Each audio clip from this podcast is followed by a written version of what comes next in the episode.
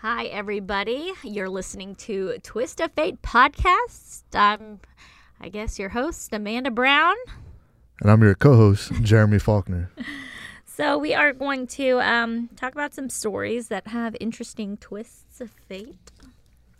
And um, I guess I'll begin. So, we're kind of new at this podcasting business. I'm not even sure if Twist of Fate podcast is already Is that- taken by someone. Well, I know there's a, I think there's a TV show actually called Twist of Oh, Fate. really? I, did, So, I didn't yeah. even know. I don't watch enough TV, unfortunately.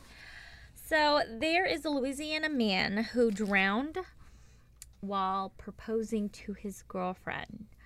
Um, they were vacationing in Pemba Island. I guess it's ocean off the east coast of Africa. And so they have a wooden cabin with the bedroom submerged in the ocean. I think I've seen like pictures of those on Pinterest, but I've never actually gone Yeah, to one. They kind of look like wall posters, you know, that you hang in your bedroom.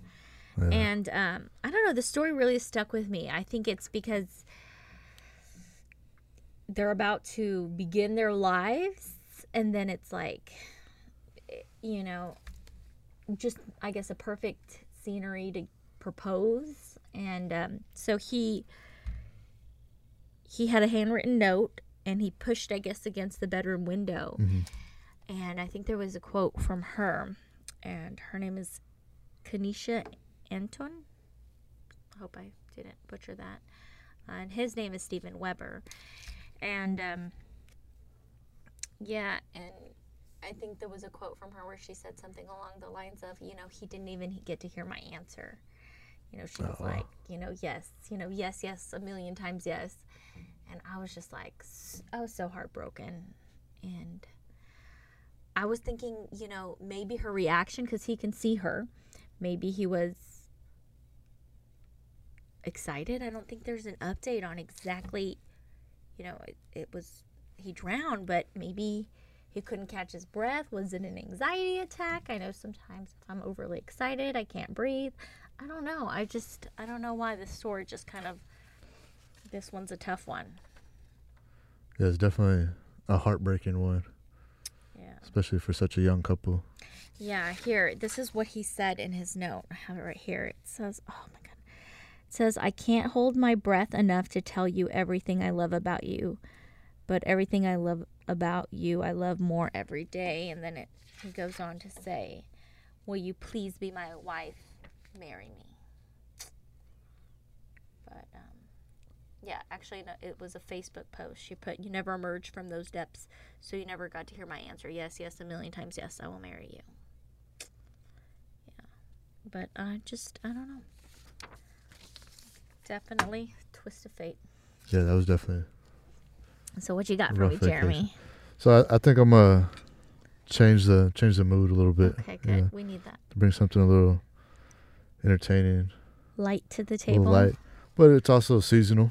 Okay. So, a farmer out of Cleveland, Tennessee. So not Cleveland, Ohio, Okay. Cleveland, I've Tennessee. never heard of it. Me either. So he uh, he actually grew a 910 pound pumpkin, and instead of entering it into a contest or turning it into you know a huge jack o' lantern, he decided he wanted a boat, and uh, yeah, so he carved himself a boat out of his 910 pound pumpkin.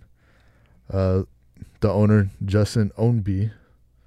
It's kind of a little twist there. The owner Ownby, but uh, wow.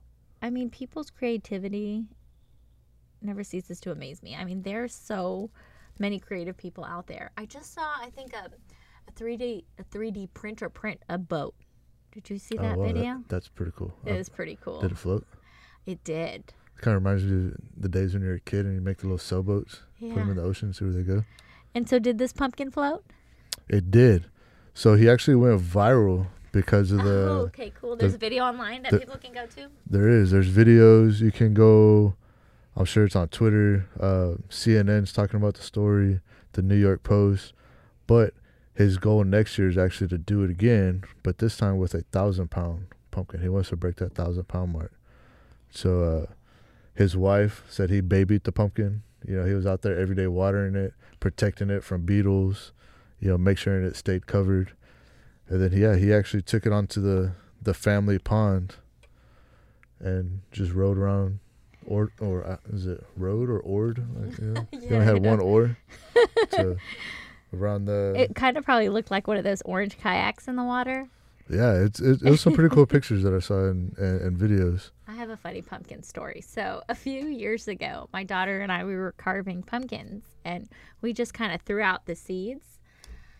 Kid you not, a few weeks later, pumpkins like the plant started growing and I didn't know what it was and I had to bring mm. someone in and like what is growing and they're like pumpkins you're growing pumpkins and it wasn't even intentional because when I intentionally plant seeds like nothing comes Nothing happens. yeah, Yeah, and I've- then I've this was an accident and it was kind of growing into the driveway, so we had to cut it down. But isn't that cool? That is pretty They- cool. I guess they grow pretty fast. Touching on the seeds, this is actually a pumpkin seed that came from a 1,700 pound champion winning pumpkin.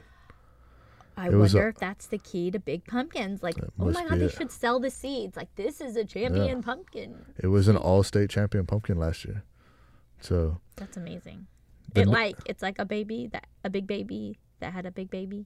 pretty much, Something around something. nickname is the USS Pumpkin. so, look for it again next year. Yeah, I can't wait to hear that. And so we have some more good news. More good news.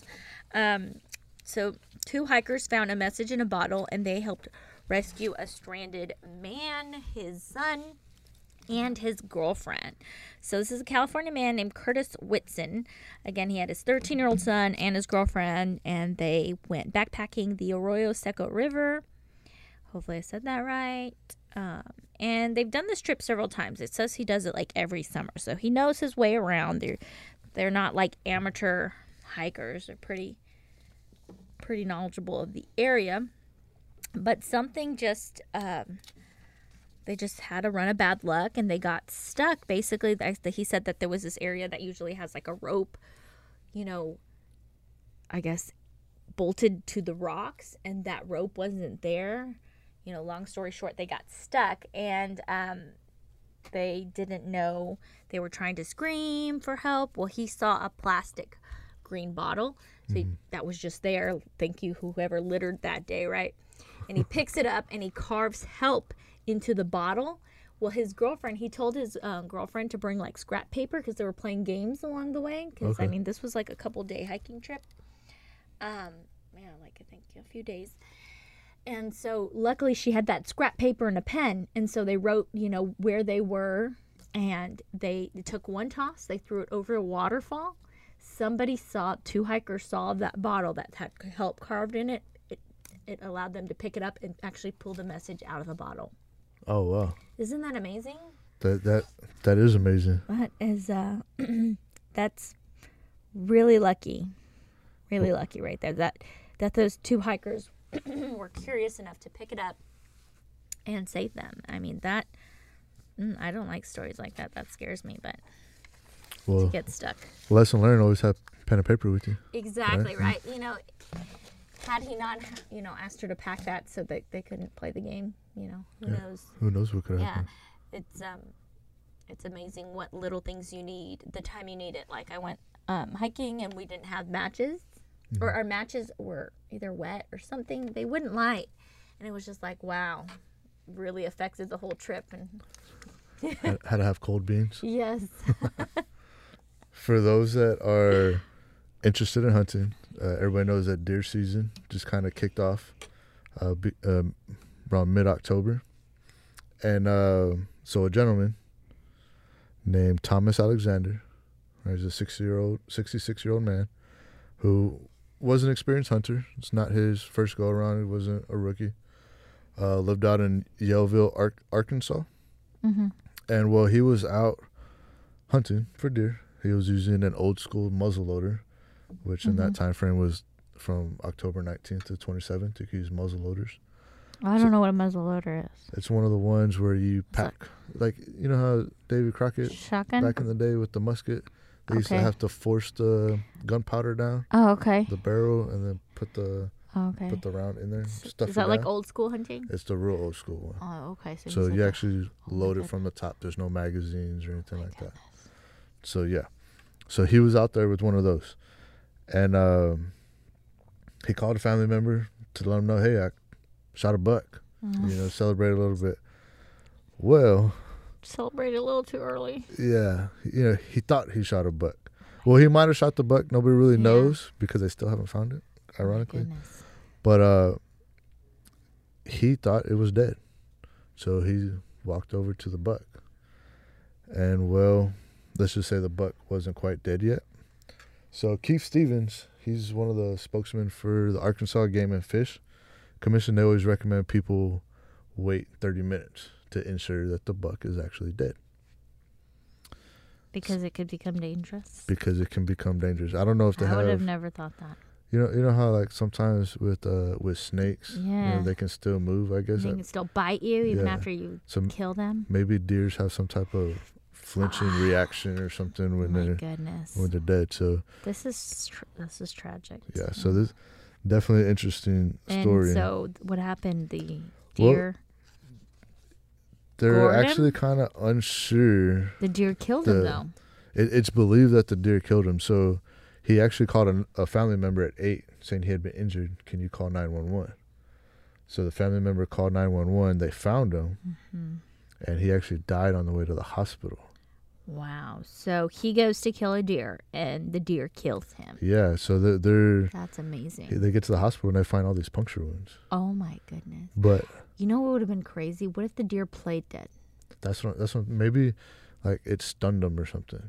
You know, like maybe it went through a branch. You know, sometimes like the bullets slow down when they hit things. Maybe the bullet hit a branch, it slowed down a little bit, but maybe it was enough to knock the deer out. And the deer came to And and uh, gored him. You know, it's it's an interesting story. I didn't know deer were that dangerous. They're so. I, I don't think pretty. so either. Yeah, you know. I mean, I know hog hunting can be dangerous, but you would never think like deer hunting. So they actually have a search party out for this buck, though. But, I mean, That's the they- interesting part. I don't understand that. Like they just doing what animals do. It's not like an.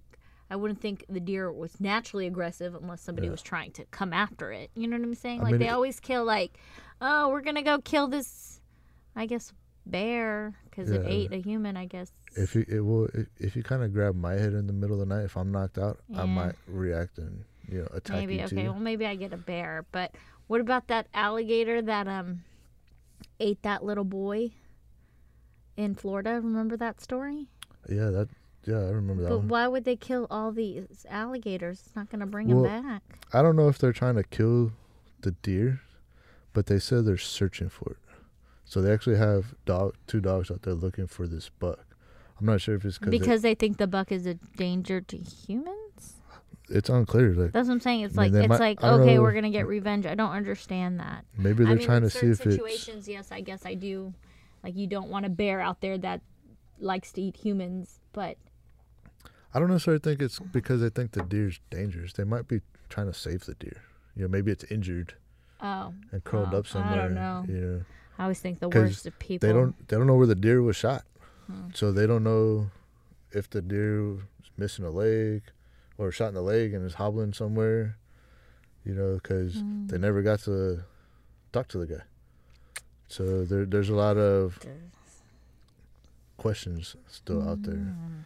but it, you know, it's definitely so key thing to take from this if you go deer hunting before you approach the deer wait at least 30 minutes make sure it's dead Well, that's you know well. We'll end it on that advice from our Jeremy Faulkner. Yeah, you know, or just don't go deer hunting. You know, just find somebody that does and get your deer jerky from them.